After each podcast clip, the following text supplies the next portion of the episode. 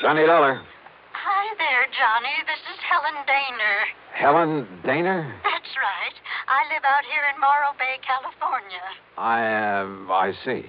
Insurance with one of the companies you represent, the Greater Southwest Insurance Company. Oh, yeah, I do a lot of work for them. But also, Johnny, do you mind if I call you Johnny?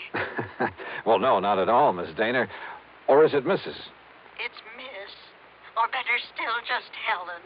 As I started to say, I not only have that insurance, but Johnny, I never miss that radio program of yours where you tell all about those exciting cases you solve.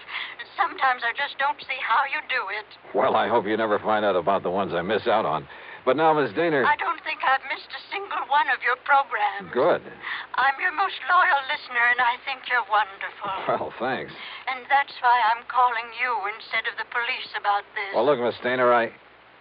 Oh? Yes. Calling about what? Johnny, if the police weren't able to nab them, isn't that what you say, nab them?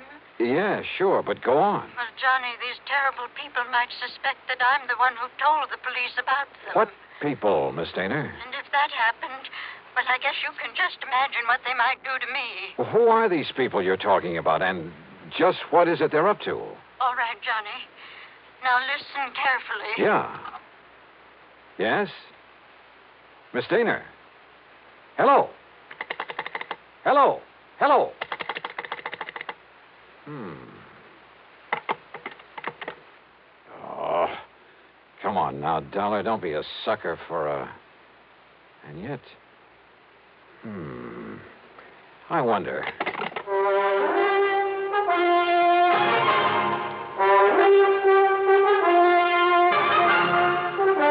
Bob Bailey in the exciting adventures of the man with the action packed expense account.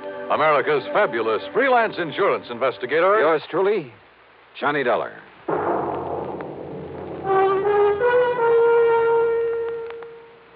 Oh, Act One of yours truly, Johnny Dollar.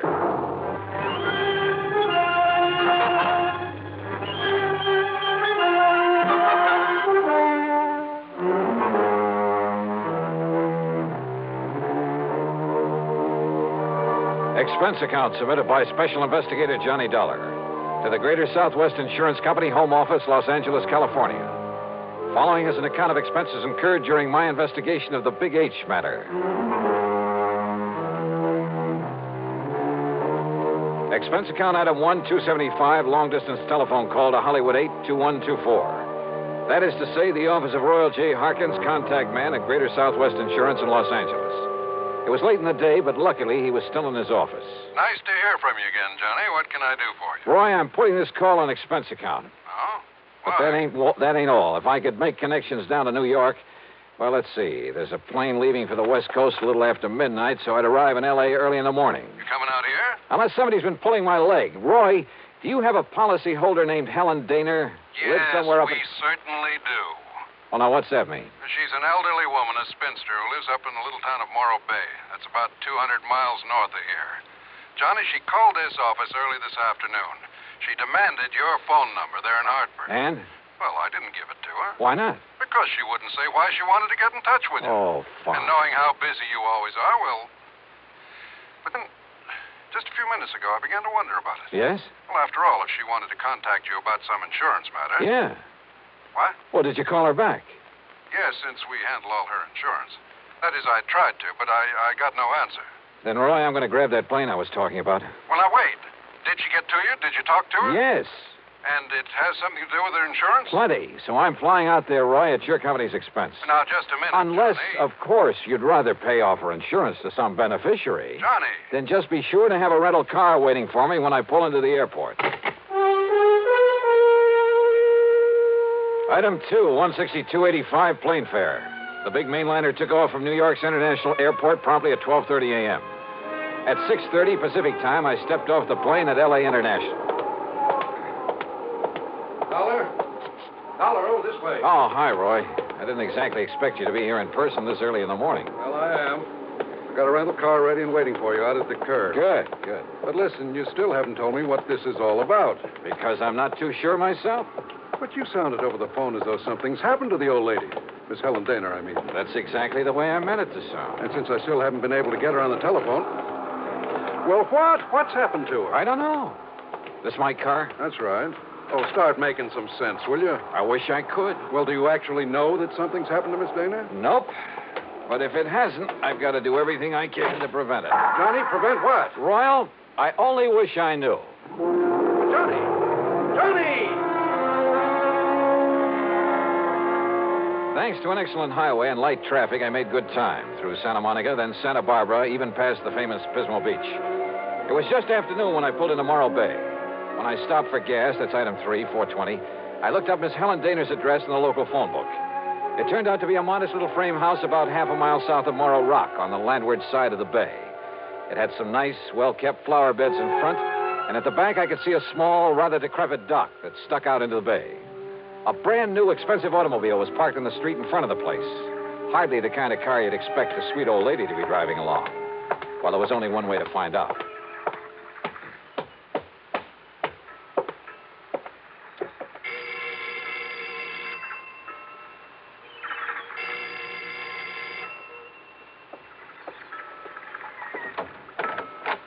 Yes? Miss Helen Daner? No, I'm Bessie Dana, Helen's sister. And who are you, young man? Johnny Dollar. I'm from Hartford, Connecticut. Is your sister? Oh, yes. I've heard Helen speak of you. You're an old friend of hers, aren't you? Well, yes, I guess. Won't you come in? Well, is she here, Miss Daner? Well, she ought to be back from the market any minute. The uh, market? But she hasn't been at all well, you know. That's why I've come to live with her, sort of take care of her. I see. But I did think it was all right to let her walk down to the market this morning. Would you like to come in and wait for her? Which uh, market, Miss Daner? Why, it's the first one down the street. Now, do you see it? That little supermarket just two blocks away. Oh, yeah, I see. So if you'd like to come in and wait, uh, no I'm... thanks. I'll pick her up there. Well, but Mr. Dollar... Thank you very much. Mr. Dollar... There was something very funny here, but I wasn't sure just what. Or maybe I'd just fallen for some gag on the part of a fan on my radio program who wanted to see her favorite hero in person. In any event, there was one sure way to find out from Miss Helen Dana herself, and if she was still at the market. But as it turned out, I got that well known kick in the face. Why, of course I know Miss Helen Nor well, sir. Then, would you please point her out to me? Miss Helen, Miss Helen Daner? That's right. Oh, but she isn't here, sir. Oh. Then perhaps she went to some other store. Most certainly not, sir. What? We deliver everything that she orders to her little house up the street. Well, that still doesn't prove well, you anything. see, Miss Helen hasn't been out of that house for weeks, hasn't budged. You're. You're sure of that? Why, of course I'm. Why, why what's the matter, sir?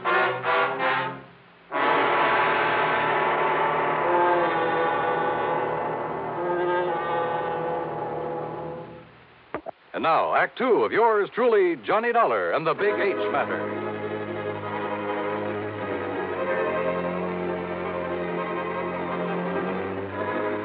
If old Miss Helen Daner, who telephoned me in Hartford, asked me to come out here to Morro Bay in California, if Miss Daner hadn't budged from her little house in weeks, why had her sister told me she was at the market? Could all this somehow tie in with the people, the terrible people she tried to tell me about on the telephone? I jumped into my car and drove back to the little home on the bay.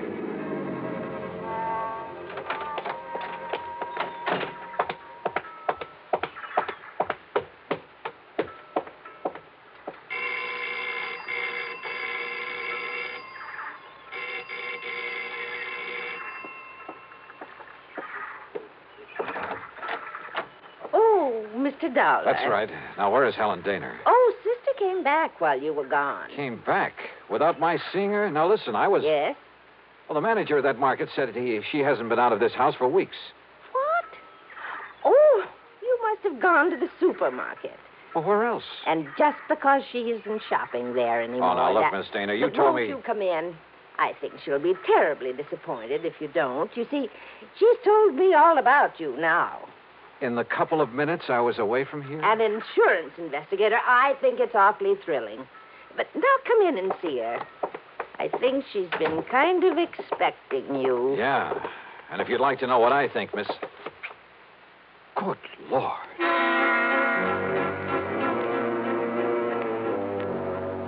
In the middle of the tiny living room was a heavy oaken armchair. Sitting in it, tied down to it, was a sweet looking gray haired lady of maybe 70 or 75. A handkerchief was lashed tightly across her mouth, and the eyes behind her old fashioned steel rimmed glasses were filled with tears and a look of utter despair. I swung around to her so called sister and was struck by two things. She seemed to have suddenly lost about 20 years. Her face wore an unpleasant smirk, and in her right hand was a 38 aimed at me. Don't move, Mr. Dollar. This gun is not only loaded, but cocked, and it has a hair trigger. Stand perfectly still because it'll be right in the middle of your back. So, while I take away your gun. All right. Now, sit over there in that chair against the wall. You'd better do as I say, Mr. Dollar.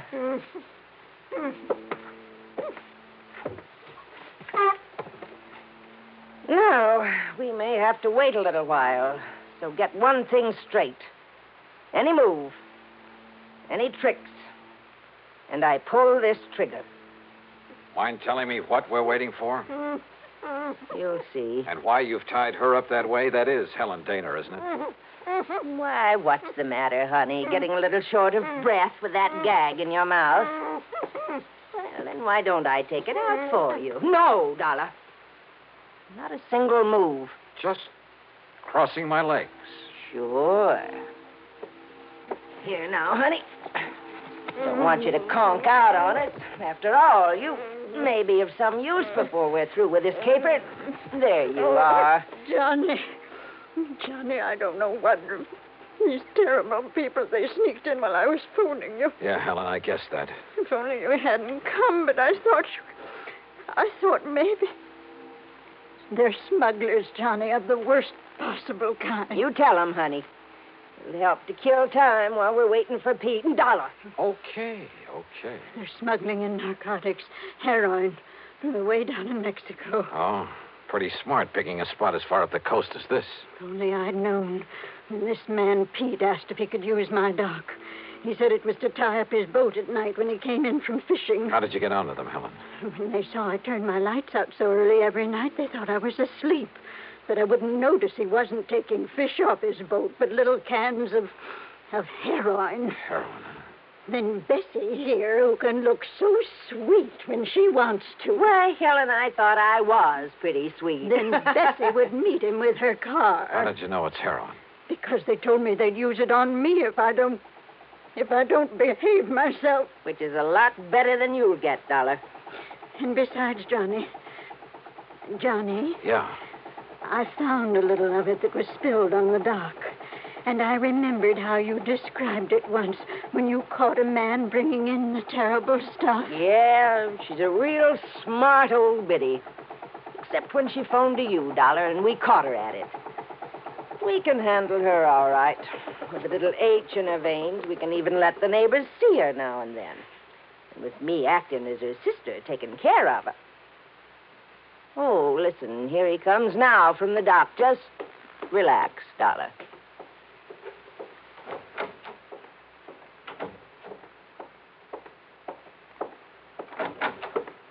Well, well, what a charming little party. Johnny, this is. Nice work, Bessie. Dollar, huh? That's right. You want to take care of him, Pete? So you made the mistake of coming out here. Believe me, mister, it was a mistake. I said, are you going to take care of him? Why, of course, right away. We don't want him lying around here. Which is to say, Dollar, we're going to do something I haven't thought of since the old days in Chicago. You and I are going to take a little ride.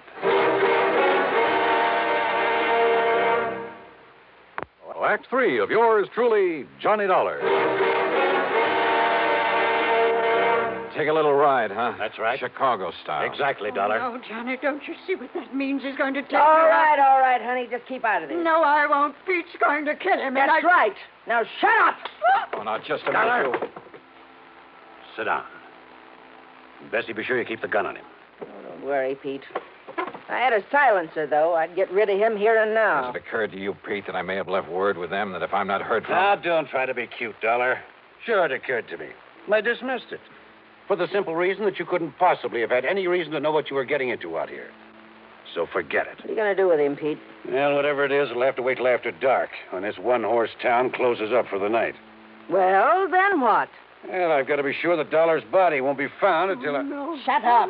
until we're through with this operation. That means a week or. Wait, I got it. What, Pete?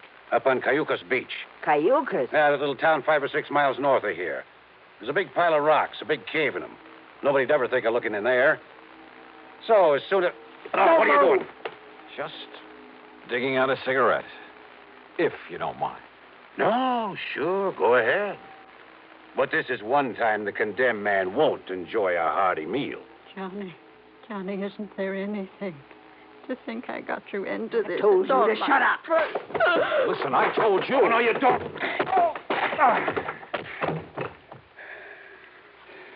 Finish him off, Pete. No. Oh. No, we'll wait for dark and do it right.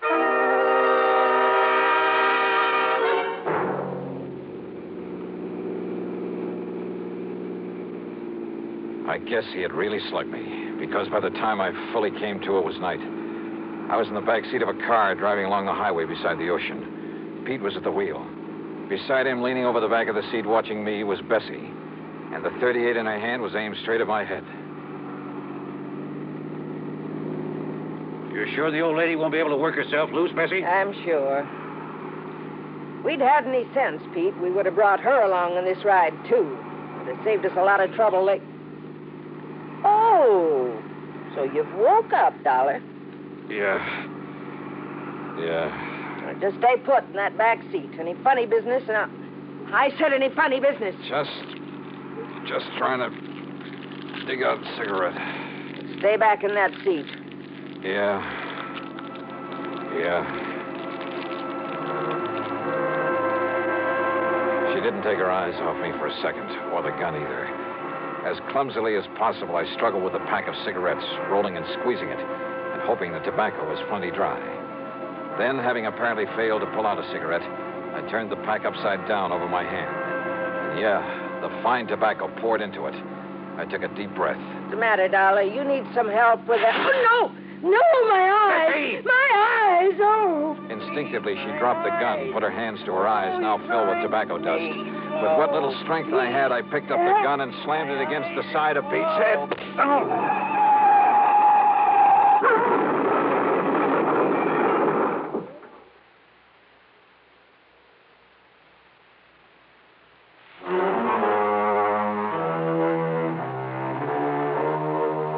It was a commercial trucker driving one of those big interstate trailer jobs who pulled off the highway to give us a hand. Yeah, somehow those boys are always around when you need 'em. And he used his head. When he found my credentials in my pocket, he saw the whole picture in a flash. So he hailed down the first police car that came along and turned both Pete and Bessie over to them. Miss Helen Daner? Bless her heart. The spunky little old character was tickled pink to be involved in the whole thing.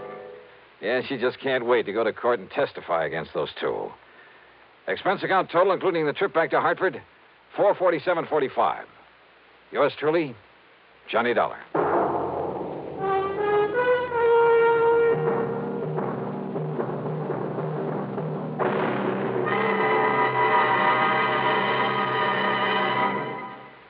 Now, here is our star to tell you about next week's story. Next week, well, so help me, it's the wildest case I ever got messed up with. Join us, won't you? Yours truly, Johnny Dollar.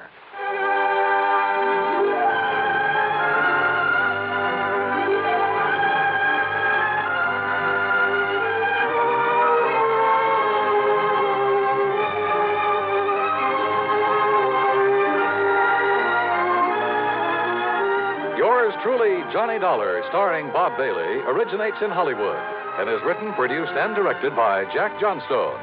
Heard in our cast were Peggy Weber, Virginia Gregg, Bartlett Robinson, Joseph Kearns, and Russell Thorson.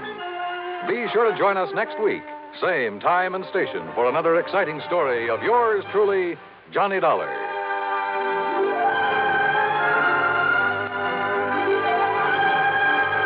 This is Dan Coverley speaking.